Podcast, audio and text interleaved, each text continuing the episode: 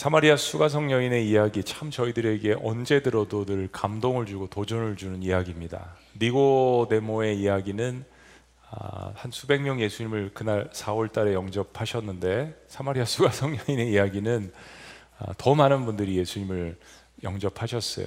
참 니고데모의 이야기든지 사마리아 수가성 여인의 이야기든지 다 우리들의 삶의 이야기입니다. 삶의 많은 고민을 가지고 예수님을 찾아온 니고데모, 그리고 너무너무 찾아갈 사람도 없고 홀로 외로웠던 사마리아 수가성 여인은 예수님이 직접 찾아가셔서 어쨌든 이 두 부류의 사람들을 주님께서 만나주시고 인생에 관한 깊은 이야기를 하면서 그들은 구원에 관한 진리에 이르게 됩니다. 사마리아 수가성 여인은 너무나도 급격한 그 진리를 맛보고 복음 전도자로 하루아침에 변화되죠. 니고데모는 우리가 요한복음에서 계속 보게 될 것입니다. 점진적인 변화를 맞이하게 됩니다. 자, 근데 오늘 본문에 기록된 왕의 신하의 이야기는 앞에 일어난 두 부류의 인물과 사뭇 다른 사건입니다. 두 사건은 어떤 인생의 깊은 고민, 율법사로서 바리새인으로서, 니고데모는 그런 문제, 사마리아 수가성 여인의 이야기는 삶의 깊은 고통과 또 상처로 관한 그런 이야기였습니다. 근데 오늘 본문에 나타난 이야기는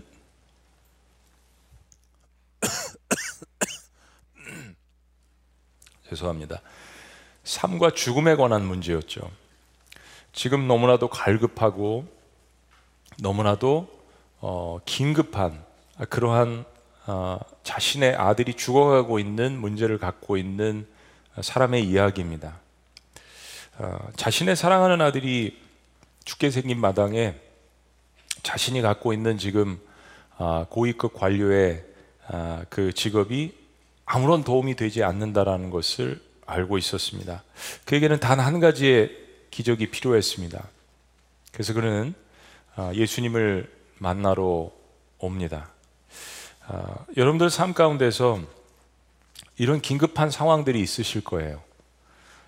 마음의 깊은 상처라든지 혹은 반복되고 있지만은 그래도 좀 견딜 만한 점진적인 변화가 필요한, 점진적인 기적이 필요한 그런 상황들도 있지만, 오늘 이 왕의 신하가 자신의 죽어가는 아들을 바라보는 그런 긴급하고 너무나도 절박하고 간절한 마음을 갖고 있으면서 기적을 바라보는 그런 상황에 놓여져 계신 분들도 있으실 것입니다. 이 왕의 신하의 이야기는 또 다른 우리의 삶의 이야기죠. 어떤 사람은 니고데모와 같은 율법의 얽매인 사람도 있을 것이고, 사마리아 수가성 여인과 같은 그러한 삶의 깊은 상처와 어려움이 있는 사람도 있을 것이고, 왕의 신하와 같은 지금 당장 너무나도 절실하게 기적이 필요한 사람들도 계실 것입니다. 근데 한 가지요, 세상도 그런 기적을 원하죠. 기적을 싫어하는 사람들은 없습니다. 그러나 오늘 한 가지 저희들이 구분하고 기억해야 될 것은, 신의 존재를 믿지 않는 세상의 관점은 기적을 우연이라고 말할 수 있지만 하나님이 주시는 기적은 우연이 아닙니다. 이 두 가지를 저희들이 구분하고 구별해야 합니다. 왜냐하면 기적을 주시는 분이 하나님이시기 때문입니다. 그러면 기적이 우연이 아니라면 오늘 이야기가 우리에게 주는 교훈은 어떤 것이 있을까요? 오늘 본문 말씀을 통해서 네 가지를 말씀드리기를 원합니다. 첫째는, 기적의 첫 번째 요소는 간절함으로 시작합니다. 요한복음에서 간절함의 요소는 계속 등장하죠. 광야에서 회개하라고 외친 침례 요한의 간절함은 그가 예비하는 메시아 예수 그리스도를 만나는 것이었습니다.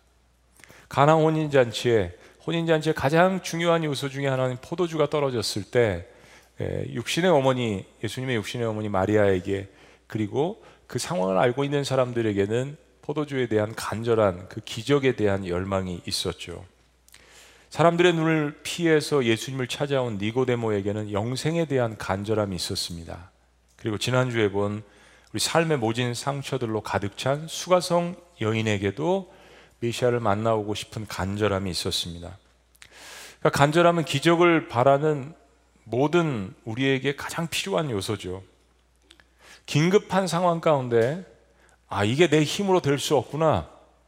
이건 내가 갖고 있는 여러 가지 재력과 힘과 관계성으로 해결될 수 없다라는 것을 고백하는 마음 가운데 우리는 간절히 그 상황이 악화되지 않고 역전되기를 소원하는 그 간절함으로 타오르게 되어 있습니다. 이 간절함은 믿음의 시작이라고 말씀드렸습니다. 오늘 본문의 왕의 신하는 그의 사랑하는 아들이 죽음의 문턱까지 가는 상황을 맞이하고 있었습니다. 아버지가 그 아들을 사랑하는 만큼 그 간절함은 아마 뼈에 사무쳤을 것입니다. 내 사랑하는 혈육이 질병으로 죽어가는 그 모습을 보고 있는 것만큼 고통스러운 일이 어디 있겠습니까? 가버나움에서 헤롯의 왕실의 일을 보고 있던 왕의 신하는 예수님에 대한 이야기의 소문을 듣고 있었습니다. 그리고 왕의 신하는 가버나움에서 예수님이 지금 다시 돌아오신 갈릴리 가나와의 거리가 30km에서 32km 정도 되는 거리입니다. 한 걸음에 달려와서 지금 예수님이 계신 가나에 도착했습니다. 그러니까 죽어가는 그 자식을 살리고 싶은 간절한 마음이 무엇이든 하게 만든 거예요. 저는 현대인들에게 가장 무서운 영적 질병 중에 하나는, 사실은 저는 이걸 첫 번째로 보고 있는데요, 회의주의와 허무주의라고 생각합니다. 저의 개인적인 영적 진단입니다. 포스트모던의 시작은 나라고 말씀드렸죠. 나 중심, 내가 즐거워야 되고 내가 쾌락을 통해서 행복을 얻어야 됩니다. 그리고 그 끝은 허무주의라고 여러 번 말씀드렸습니다.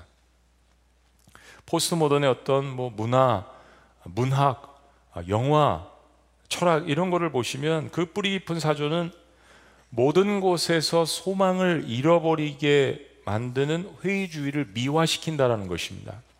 여러분, 철학의 한 사조인 회의주의는 절대적 진리는 인식 불가능한 것이다라고 가리킵니다. 그러니까 진리가 존재할 수도 있고 존재하지 않을 수도 있지만은 그 자체를 인식하는 것은 인간에게는 불가능하다라는 것이 회의주의입니다. 저는 회의주의 자체가 나쁘다고 생각하지 않습니다. 인간은 인생의 생로병사를 통해서 자신의 삶을 회의합니다. 그리고 질문을 던집니다. 너무 중요한 고통 가운데 그 질문을 던지면서 진리를 발견할 수 있기 때문에 회의주의 자체는 저는 진리로 이끄는 통로가 될 수 있다고 생각합니다. 근데 문제는 뭐냐면 그렇게 깊이 회의하는 끝에 자신을 창조하신 그 하나님을 만나지 못하고 여전히 그 결론이 나 중심이라고 생각하면 그 끝은 허물 수밖에 없습니다.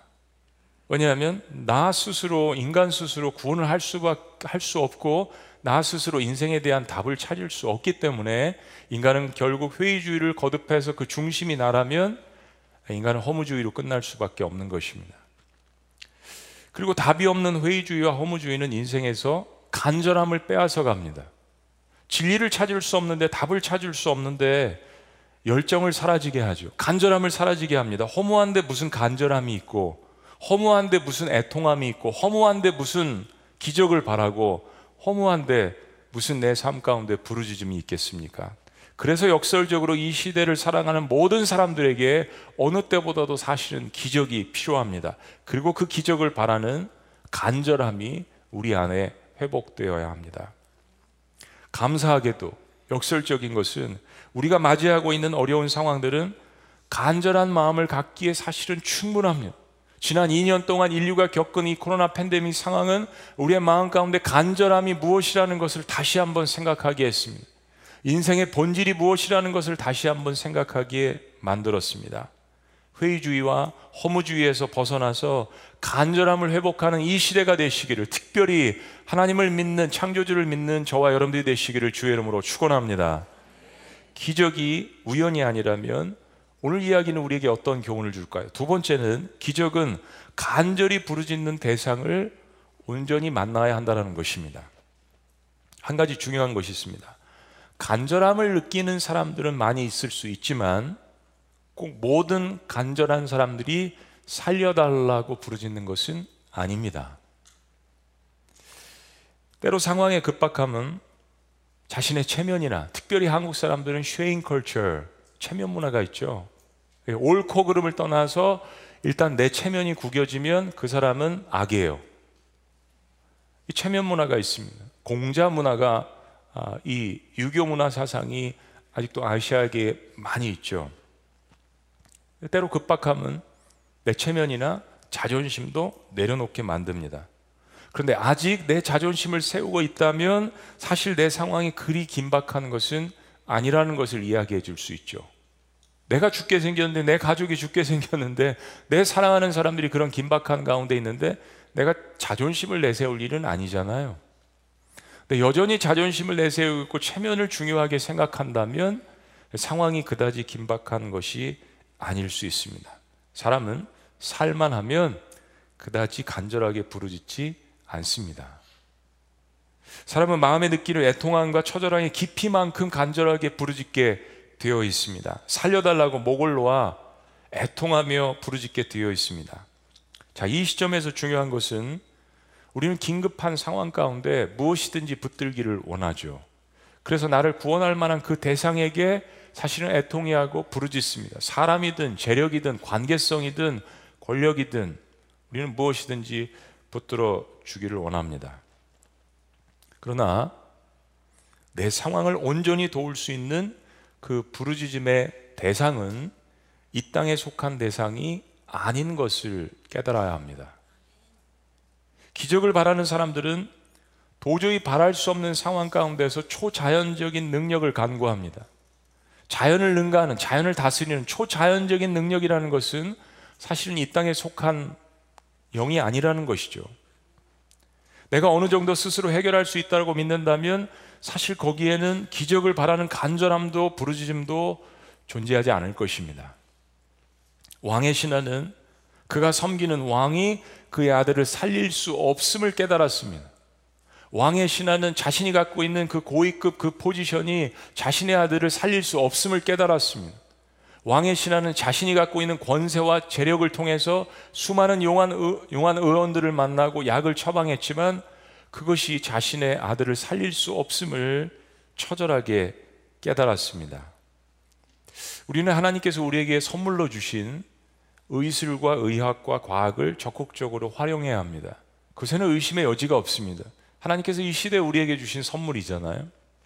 그러나 우리의 삶 가운데는 이 땅에 있는 그 어떤 방편도 우리가 겪고 있는 고통과 고난의 상황 가운데 때로 아무 소용이 없는 무용지물이 될 때가 있다는 것도 깨달아야 합니다. 그때 왕의 신하가 마지막으로 찾아간 곳이 그가 있는 가보나움에서 30km 떨어져 있는 가나 지방에 오신 예수 그리스도였습니다. 오늘 본문은 46절은 이렇게 시작합니다. 예수께서 다시 갈릴리 가나에 이르시니 전에 물로 포도주를 만드신 곳이라. 예수님께서 물로 포도주를 만드신 이 첫 번째 기적의 사건들이 소문에 소문을 타고 가나 지역에서 가보나움 지역까지 퍼져 나갔습니다. 여러분, 맹물이 포도주로 변화되는 이 사건은 초자연적인 사건입니다. 이것은 땅에 속한 인간이나 어떤 다른 존재가 일으킬 수 있는 사건이 아닙니다.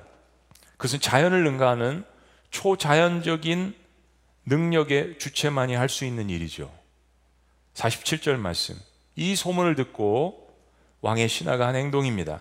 47절 다 같이 시작. 그가 예수께서 유대로부터 갈릴리로 오셨다는 것을 듣고 가서 청하되 내려오셔서 내 아들의 병을 고쳐주소서 하니 그가 거의 죽게 되었습니다.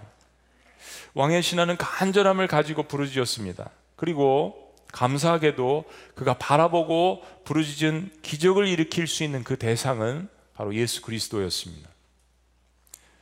깊은 절망감 가운데 수많은 것들을 그가 갖고 있는 모든 리소스들을 다 동원해서 자신의 아들을 살려보려고 애를 썼는데 도무지 무용지물이었습니다.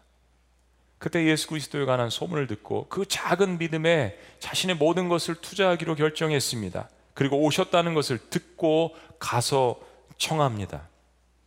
이 헬라어로 기록된 청하다의 이 단어는 그냥 단순히 묻는 것이 아닙니다. 저를 도와줄 수 있으세요? 이 정도의 청함이 아닙니다. 자신의 모든 것들을 다해서 사활을 걸고 자신의 아들을 살려달라고 애통하는 그러한 간절함이 묻어있는 표현입니다. 우리 모두에게는 기적이 필요하죠. 특별히 지금 이 시대 이 팬데믹 사건 가운데는 우리 모두에게 기적이 필요합니다. 그런데 이 시대에 우리는 기적을 주관하시는 전능하신 하나님 앞에 기적을 간구하고 있는가? 만약에 간절함으로 기적을 부르짖고 간구하고 있다면 그것을 해결할 수 있는 온전한 대상을 만나는 것 너무나도 중요한 것입니다. 세 번째, 기적이 우연이 아니라면 오늘 본 말씀은 어떤 교훈을 줄까요? 기적은 순전한 믿음을 필요로 합니다. 30km가 넘는 거리를 달려와서 왕의 신하가 자존심을 내려놓고 생각해 보세요. 인간적으로 한낱 나사렛 촌동네에서 자라난 목수의 아들에게 왕의 신하가 자신의 아들을 살려달라고 간청하는 것은 웬만한 믿음이 아니고선 할 수 없는 일입니다. 성경학자들은 이 왕의 신하가 유대인이 아닌 로마의 관료인 이방인이라고 추정합니다. 그가 섬기던 헤롯 안티파스, 갈릴리 지역을 다스리고 있었던 그 왕의 신하이기 때문에 로마의 고위급 관리였겠죠. 이방인입니다. 그렇다면 여러분, 이거는 통치자의 입장에서 피통치자에게 간청을 하는 것입니다. 높은 직업에 있는 사람이 낮은 직업에 있는 사람에게 간청을 하는 것, 그 모든 걸 떠나서 이방인이 유대인에게 지금 간구하고 있는 것입니다.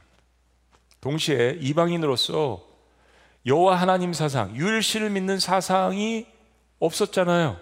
메시아를 기다리고 있었던 이방인도 아니었습니다. 단지 자신의 아들이 지금 죽어가고 있어요. 로마의 고위급 관리로서 파송돼서 유대 지역을 다스리고 있었는데 예수님에 관한 소문을 들었어요. 사람들을 사랑한다는 이야기를 들었습니다. 기적을 일으킨다는 이야기를 들었어요. 한 번도 이 땅에서 들어보지 못한 하늘의 권세 있는 이야기로 사람들에게 감동을 준다는 이야기를 들었습니다. 들었어요. 계속 들었습니다. 그리고 찾아가 보고 싶었어요. 이 세상의 땅에 속한 모든 것들을 다 사용해 보았는데 자신의 아들에게는 무용지물이었습니다. 그리고 찾아왔습니다. 30km를 달려와서 그리고 이야기합니다. 당신이 정말 하나님의 아들이라면, 메시아라면 내가 당신을 모시고 싶습니다. 아니, 가셔야 합니다. 내 아들이 지금 죽어가고 있습니다. 저와 함께 제 아들이 있는 가보나움으로 가시죠. 가시죠. 가셔야 합니다. 제 아들이 살아나야 합니다. 그런데 예수님의 답변은 이렇습니다. 또 우리를 조마조마하게 하는 예수님의 답변, 48절 말씀 다 같이 시작. 예수께서 이르시되 너희는 표적과 기사를 보지 못하면 도무지 믿지 아니하리라. 여러분, 조마조마하세요? 예수님은 죽어가는 아들을 살려달라고 간절히 자신의 사력을 다해서 간청하는 왕의 신하에게 너무나도 냉정한 말씀을 하십니다. 가끔 이러실 때가 있단 말이에요. 예? 여러분, 이해하시겠어요? 우린 하나님이 아니잖아요. 예수님이 아니시죠, 여러분? 우리가 같은 인간의 입장에서 이해하시겠냐고요. 긍휼이 많으셔서 다. 이 말씀은 앞뒤 문맥을 보시면 단순히 이 왕의 신하에게만 하시는 말씀이 아닙니다. 앞에 우리가 세 구절을 보지 않았잖아요. 갈릴리 가나는 예수님의 고향의 지역입니다. 선지자는 고향에서 환영을 받지 못한다라는 이 말씀이 이제 앞에 언급되어 있습니다. 근데 예수님께서 이 지역에서 놀라운 기적을 일으키셨잖아요. 사람들이 기뻐했습니다. 환호했습니다. 예수님을 추종했어요. 요한복음 6장에도 그런 오병이어의 기적 사건이 일어날 때 사람들은 환호하고 3일 동안 예수님을 따라다녔어요. 그런데 예수님을 좋아하는 듯 했지만 많은 사람들의 속마음은 예수님을 정말 인격적으로 사랑한 것이 아니라 예수님의 권세를 본 거죠. 예수님을 기적을 일으키는 대상으로만 본 것입니다. 사람들은요, 권력이 있는 사람들을 추종하고 따라다닙니다. 권력이 있는 곳에 사람들이 모여요. 목회자도 때로 권력의 대상으로 볼 때가 있더라고요. 여러분, 하물며 예수님께서 보여주신 기적을 보고 얼마나 많은 사람들이 따랐겠어요. 그러나 아주 소수의 무리만 인격적으로 예수님을 존중하고 사랑했다는 이야기입니다. 예수님은 이런 잘못된 믿음에 대한 일침을 가하신 것입니다. 이런 신앙은 아니면 말고의 신앙입니다. 아니면 말고, 얼마든지 복을 주는 대상을 바꿀 수 있어요. 나에게 유익을 주지 않으면 나는 예배의 대상을 바꿀 수 있어요. 얼마든지 예수님을 떠날 수 있습니다. 그들이 원하는 것은 예수님을 만나고 인격적으로 삶을 나누고 그분을 진정으로 내 삶의 주인으로 삼는 것이 아니라 그냥 기적 자체만을 원했던 것입니다. 그러나 놀라운 반전이 일어납니다. 유대인도 아니고 이방인이고 낮은 신분도 아니고 로마의 고위급 관료가 예수님의 이런 차가운 태도에 바리새인이나 사두개인들처럼 화를 내지 않고 자신의 권력을 휘둘러서 예수님을 벌하는 대신에 이렇게 이야기합니다. 49절 말씀 다 같이 시작. 신하가 이르되 주여 내 아이가 죽기 전에 내려오소서. 지금 그게 중요한 게 아닙니다. 내 자존심이, 체면이 이게 중요한 게 아닙니다. 들리지 않습니다. 가장 중요하게 내 아들을 살려내야 되는 이 상황이 간절함을 만들어냈고 누가 나를 무시하든 이게 중요한 게 아니에요. 그거에 지금 상처받을 만큼 마음에 여유가 없습니다. 이게 간절함이죠. 진짜 간절함입니다. 얼마나 간절했으면 예수님의 이 차가운 무시의 말씀에도 불구하고 이렇게 간구할까요? 그는 자신에게 기적을 베풀어 줄 그 대상에 대한 믿음이 확고했습니다. 그가 어떤 이야기를 하든 이제는 이게 마지막이다, 이제는 저분밖에 없다, 아니 그냥 확실한 것이 아니라 믿음이 참 순수하고 순전했습니다. 예수님은 복음서에 또 다르게 기록되어 있는 수로보니게 여인의 믿음을 시험하신 것처럼 이 왕의 신하의 믿음을 시험하신 거죠. 아니면 말고의 신앙은 기적을 불러오지 못합니다. 설사 하나님께서 긍휼히 여기셔서 기적을 주셔도 그 기적의 영광을 하나님 앞에 돌려드리지 않습니다. 한센병 환자 10명을 치료해 주셨는데 한 명만 돌아와서 감사하다고 이야기했잖아요. 기적은 대상을 온전히 바라는 순전한 믿음을 요구합니다. 예수님은 이 이방인의 순전한 믿음을 보셨습니다. 그리고 예수님도 반전을 하십니다. 이렇게 말씀하십니다. 50절 말씀 다 같이 시작. 예수께서 이르시되 가라 내 아들이 살아있다 하시니 그 사람이 예수께서 하신 말씀을 믿고 가더니, 예수님이 하나님의 아들이시니까 그냥 한 말씀만 하시는 거, 내 아들이 살아있다 하실 수 있죠. 우리가 이해할 수 있죠. 그러나 여러분, 왕의 신하는 이 말씀을 어떻게 그대로 받아들일까요? 지금 증거를 본 게 아니잖아요. 같이 예수님 모시고 가서 아들을 살린 게 아니잖아요. 무슨 바리새인이나 사두개인들처럼 성경을 달달달 외우고 있는 그만한 믿음이 있는 것도 아니잖아요. 메시아 사상을 갖고 있는 것도 아니에요. 근데 왕의 신하는 이 말씀을 그대로 믿고 예수님 말씀처럼 예수님과 함께 가지 않고 아들이 있는 가버나움으로 돌아갑니다. 백부장의 믿음도 비슷해요. 아니 세상에 있는 사람들이 순종을 더 잘할 수 있어요. 50절 마지막 말씀, 그 사람이 예수께서 하신 말씀을 믿고 가더니. 그냥 심플해요. 때로는 우리가 갖고 있는 선 지식이, 때로는 우리가 갖고 있는 선 경험이, 때로는 우리가 갖고 있는 전통이 하나님의 말씀을 무시할 수 있습니다. 하나님 이거 합리적이지 않는데요, 하나님 이거 이성적이지 않는데요, 내 경험과 전통과 이성적인 합리에 비추어 보니까 이건 아닌 것 같은데요, 너무 많이 알아서, 너무 많이 내가 경험을 했다고 생각해서 그럴 수 있습니다. 그 사람이 예수께서 하신 말씀을 믿고 가더니.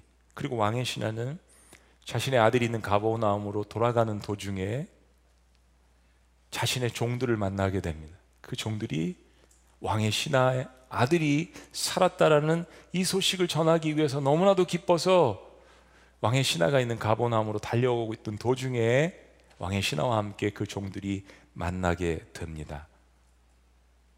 그리고 주인님, 주님의 아들이 살아났습니다. 그리고 왕의 신하는 아들이 살아난 때를 물었습니다. 그리고 그때는 바로 예수님께서 말씀하시던 그때와 정확히 일치했습니다.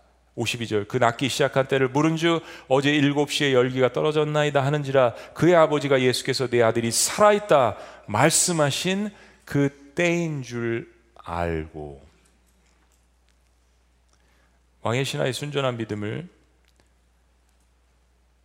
기적을 체험하게 하는 결정적인 요인이 되었습니다. 간절함, 온전한 기적을 일으킬 수 있는 믿음의 대상, 그리고 순전한 믿음, 이 세 가지를 통해서 놀라운 기적을 경험하고 맛보고 보게 되었습니다. 자, 그런데 이야기는 여기서만 끝나지 않습니다. 오늘 이야기가 아름다운 이유 마지막이 있습니다. 그 이유는 기적이 우연이 아니라면 기적은 구원으로 연결하는 통로가 되어야 합니다. 기적은 구원으로 연결하는 통로가 되어야 합니다.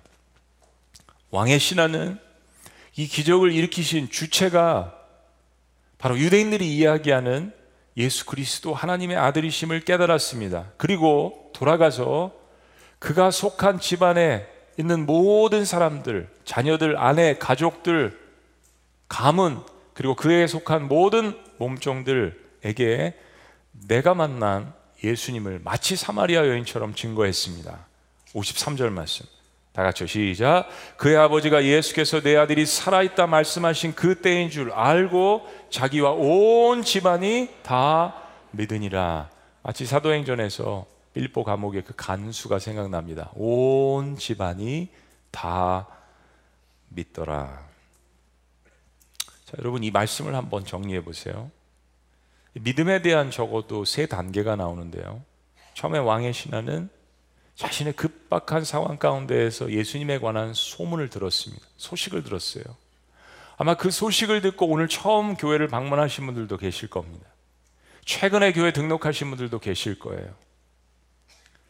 두 번째는 왕의 신하는 가버나움으로 가라는 이 예수님의 말씀을 듣고 그대로 순종했습니다. 50절 예수께서 하신 말씀을 믿고 가더니, 그리고 마지막 세 번째는 여러분이 방금 읽으신 것처럼 왕의 신하는 예수님께서 일으키신 그 기적을 듣고 보고 경험하고 그리고 주변에 있는 사람들도 다 같이 믿게 했습니다. 그의 아버지가 예수께서 내 아들이 살아있다 말씀하신 그때인 줄 알고 자기와 온 집안이, 사실은 믿게 하더라이죠, 믿으니라. 여러분 이 세 단계의 믿음은 다 같은 수준이 아닙니다. 믿음은 진보하게 되어 있습니다. 발전하게 되어 있습니다. 자신의 급박한 상황만큼 이 믿음은 진보하게 되어 있습니다. 갈망하는 만큼 왕의 신하의 믿음은 기적을 갈망하는 가운데에서 자라났습니다. 그리고 그가 경험한 기적은 결국 하나님을 만나는 구원의 통로로 쓰여졌습니다. 특별히 예수님께서 유대인들에게 지적하셨던 온전한 믿음과 기적에 관한 부분을 오히려 이방인 왕의 신하가 온전히 보여준 것입니다. 48절 말씀 다시 읽어보실까요? 다 같이 시작. 예수께서 이르시되 너희는 표적과 기사를 보지 못하면 도무지 믿지 아니하리라. 예수님은 표적과 기사를 보여주면 믿지만 사실은 진정한 구원에 이르는 믿음을 갖지 못하는 세대에 대해서 질타하셨습니다. 계속 표적만 찾고 이사만 찾고 기적만 찾고 나는 무시하고 나를 사랑하지 않고 인격적으로 나를 무시하는 그 세대에 관해서 예수님께서 질타하셨습니다. 누가 나의 마음을 시원케 할고, 누가 정말로 나를 사랑하는 사람일고, 누가 진정으로 나에게 예배하는 사람일고. 그리고 그 해답을 사마리아 여인과 이방인의 왕의 신하에게서 찾으셨습니다. 얼마나 역사의 아이러니입니까? 요한복음에 기록된, 니고데모 입으로 기록된 놀라운 두 사람은 이방인이었습니다. 많은 성경적인 지식이 없었습니다. 메시아 사상에 대한 확신도 없었습니다. 유대에서 태어난 사람도 아닙니다. 잠시 유대를 통치하러 온 이방인이었습니다. 그런데 갈릴리에서도 보지 못한 믿음을 또 예수님께서 가버나움에 거했던, 잠시 거했던 이방인 왕의 신하에게서 보십니다. 그리고 그에게 기적을 선물로 선사하십니다.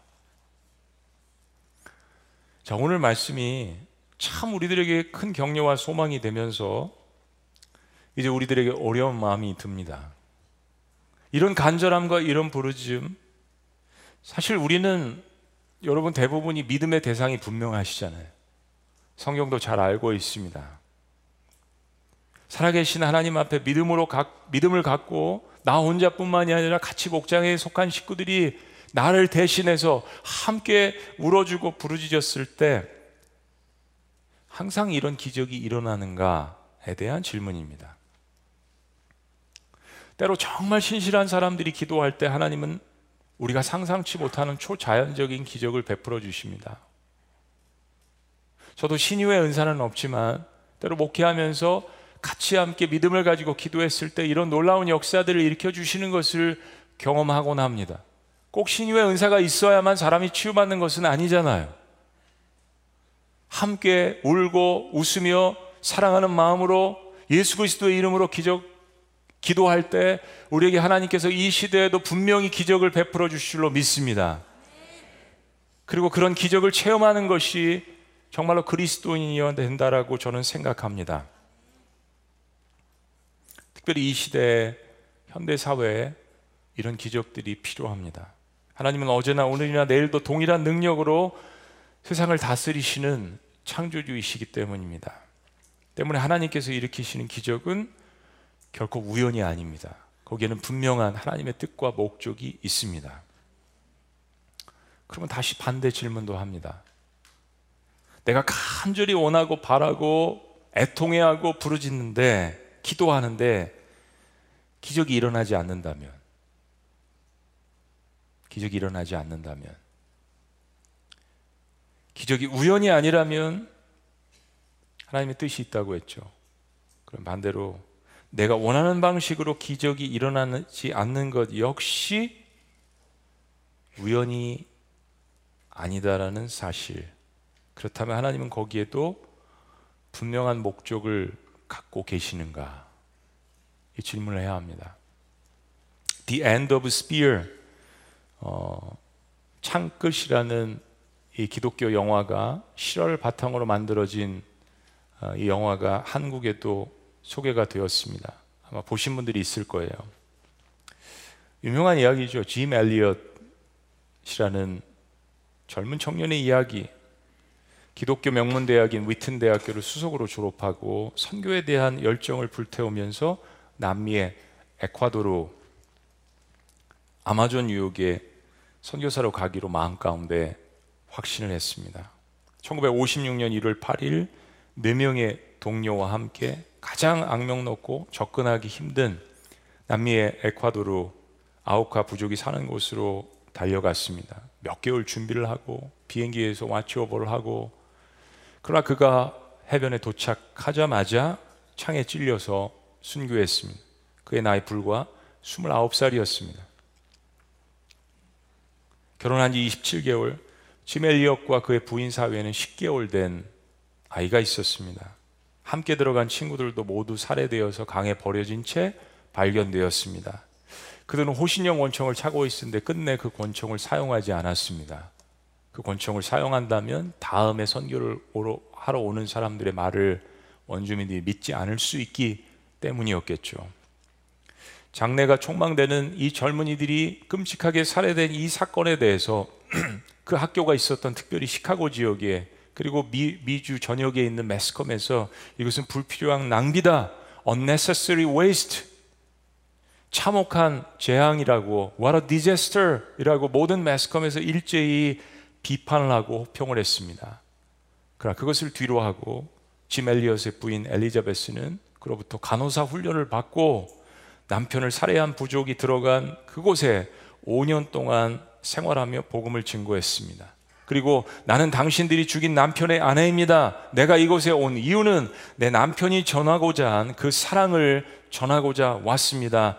그렇게 복음의 씨앗을 뿌린 수십 년 후에 그 마을에는 수백 개의 교회가 생겨났습니다. 그리고 짐 엘리어트의 아들은 아버지가 순교한 지역교회의 담임 목회자가 되었습니다. 그리고 더 놀라운 기적은 그 교회에서 장로와 교사로 섬기는 사람들이 바로 짐 엘리어트와 자신의 아버지와 자신의 친구들을 죽인 사람들이었습니다. 얼마나 놀라운 기적의 이야기입니까?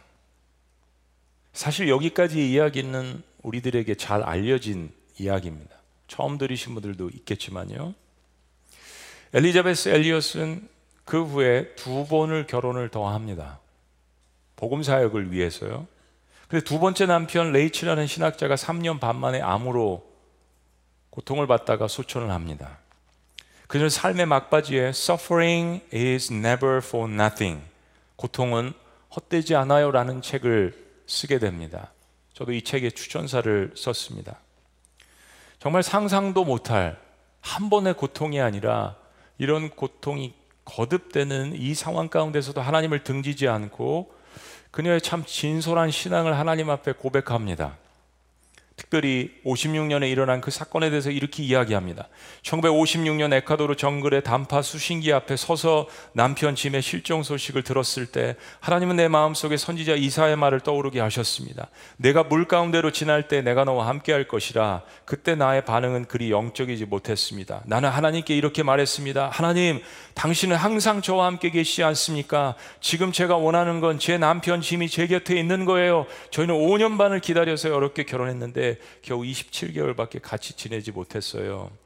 그리고 닷새 뒤 남편이 죽었다는 걸 알게 되었습니다. 하나님이 나와 함께 하신다고 해서 남편이 나와 함께 있는 건 아니었습니다. 너무도 가혹한 현실이었습니다.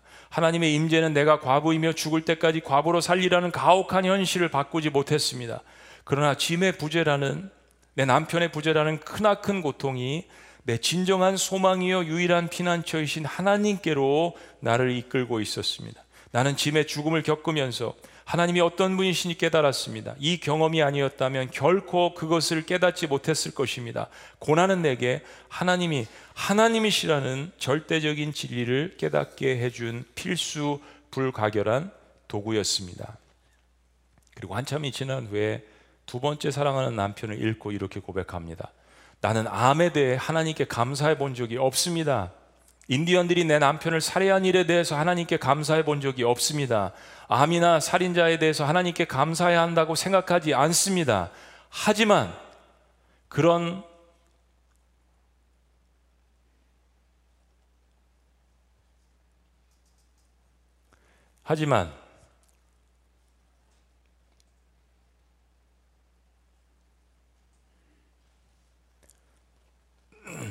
하지만 그런 고통스러운 순간에도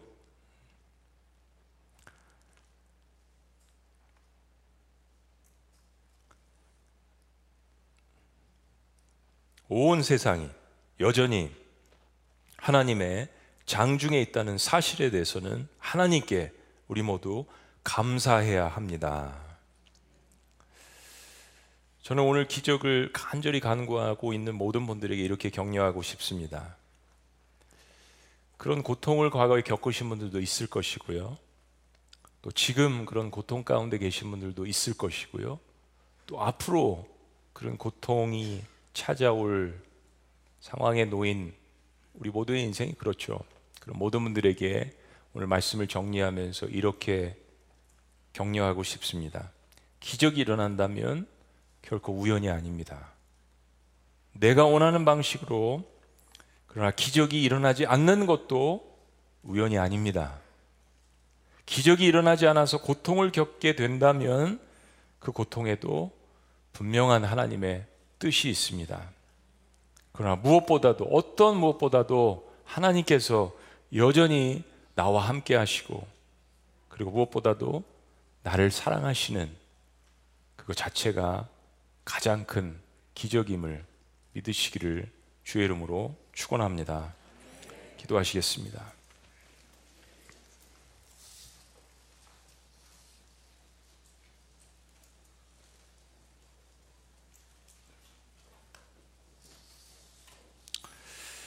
하나님이 여전히 나와 함께 하시는 것이 기적인 것을 믿을 수 있는 것, 우리에게 가장 큰 축복이 아니겠습니까? 살아계신 하나님, 무엇보다도 이 시대의 간절함을 가지고 부르짖으면서 기적을 간구하는 영혼들이 참 많습니다. 사마리아 여인처럼, 혹은 니고데모처럼, 그리고 오늘 말씀 가운데 왕의 신하처럼, 이것이 다 우리들의 이야기인 것을, 그리고 앞으로 펼쳐질 모든 요한복음의 이야기도 우리들의 이야기인 것을 주님 앞에 겸허하게 고백합니다.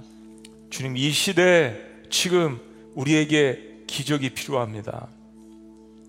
그러나 무엇보다도 우리에게 일어난 가장 강력한 기적, 짐 엘리어트와 엘리자베스 엘리어트가 경험했던 그 기적은 우리의 고통이 결코 무익하지 않다라는 것, 그리고 모든 것을 통하여서 하나님 영광 받아주시며 복음의 놀라운 씨앗들이 퍼진다는 것을 알게 합니다. 그 사실을 고백하며 무엇보다도 여전히 고난과 고통 가운데서 나의 믿음이 부족하고 부족한 존재임에도 불구하고 나를 떠나시지 않으시며 나와 함께 하신다는 그 사실이 가장 큰 기적과 축복임을 알게 하여 주시옵소서. 하나님, 우리에게 기적을 베풀어 주시옵소서. 놀라운 신 이름 예수 그리스도의 이름으로 기도합나이다. 아멘. 우리 자리에서 다 같이 일어나시겠습니다. 우리 느헤미야 금요 기도회 시간에 우리 6월 첫 번째 주일에 금요일 날, 우리 지난번에 자녀들을 위해서 기도했는데 그 금요일에는 특별히 치유를 위해서 기도할 것입니다. 2주 남았는데 혹시 여러분 삶 가운데 기도하고 싶으신 것이 있으면 하루에 한 끼씩 금식하시고 주변에 알리시고 2주 동안 같이 기도하시고, 그러나 여러분들 오시면 우리 목회자들과 함께 여러분들을 위해서 특별히 치유를 위해서 함께 기도할 것입니다. 오늘 주신 말씀 생각하시면서 우리 하나님 앞에 이 찬양 불렀으면 좋겠어요. 주시니도 치유하시니도 여호와시잖아요. 내게 허락하신 시련을 통해 나의 믿음 더욱 강하게 자라나고, 우리 같이 함께 믿음으로 고백하며 이 찬양을 주님 앞에 올려드립니다. 내게 허락하신 시련을 통해 나의 믿음 더욱 강하게 자라나고, 험한 삶과 골짜기 지나는 동안 주께 더 가까이 나를 이끄시네. 내가 겪는 시험이 어렵고 힘겨워도 내 주님보다 크지 않네.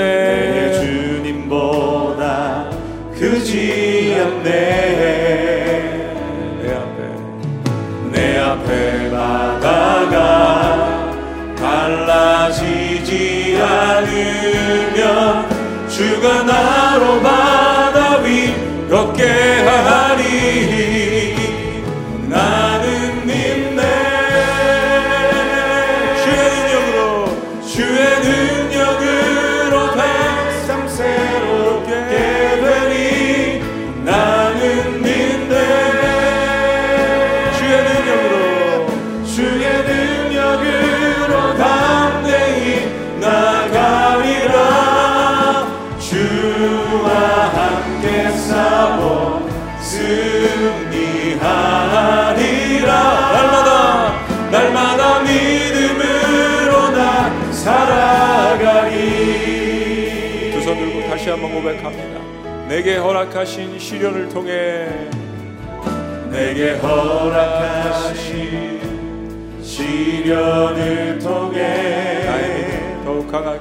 나의 믿음 더욱 강하게 자라나고, 험한 산과 골짜기 지나는 동안 주께 더 가까이 나를 이끄시네. 내가 겪는 시험이 어렵고 힘겨워도 내 주님보다 크지 않네. 고백합니다. 내 앞에 바다가 달라지지 않으면 주가 나로 바다 위 다같이 오른손 높이 들고 나는 믿네.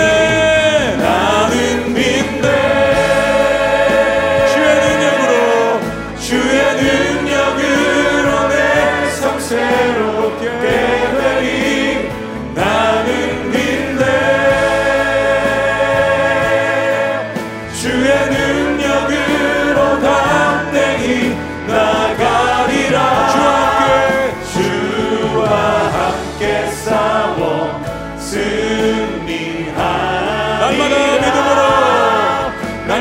믿음으로 난 다시 한번 마지막으로 나는 믿습니다. 나는 믿네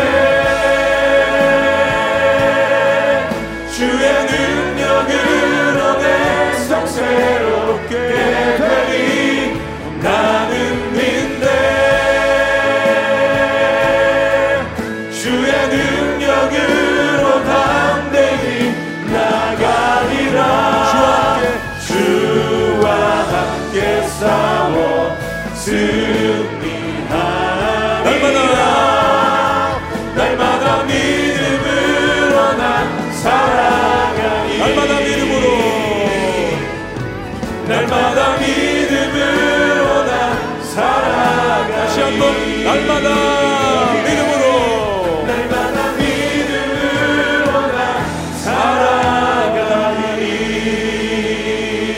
할렐루야. 그런 기적을 주시는 우리 주님 앞에 영광의 박수 올려드립니다. 네, 할렐루야. 네, 기도하겠습니다. 그렇습니다. 그 무엇보다도 우리의 삶 가운데 가장 큰 고통을 겪으신 분은 왕의 신하가 아니라 그 아들 이 땅에 보내신 하나님이십니다. 그리고 우리를 대신해서 우리에게 가장 큰 기적을 일으켜주시기 위해서 십자가에 못 박으신 예수 그리스도십니다. 그 아픔과 고통을 다 이해하시는 주님의 놀라운 구원의 능력이 주님 여기 오늘 고통을 겪고 있는 여러분 모두에게 임할 수 있도록 역사하여 주시옵소서. 기적으로 구원의 역사로 함께 하시는 역사로 인도하여 주시옵소서.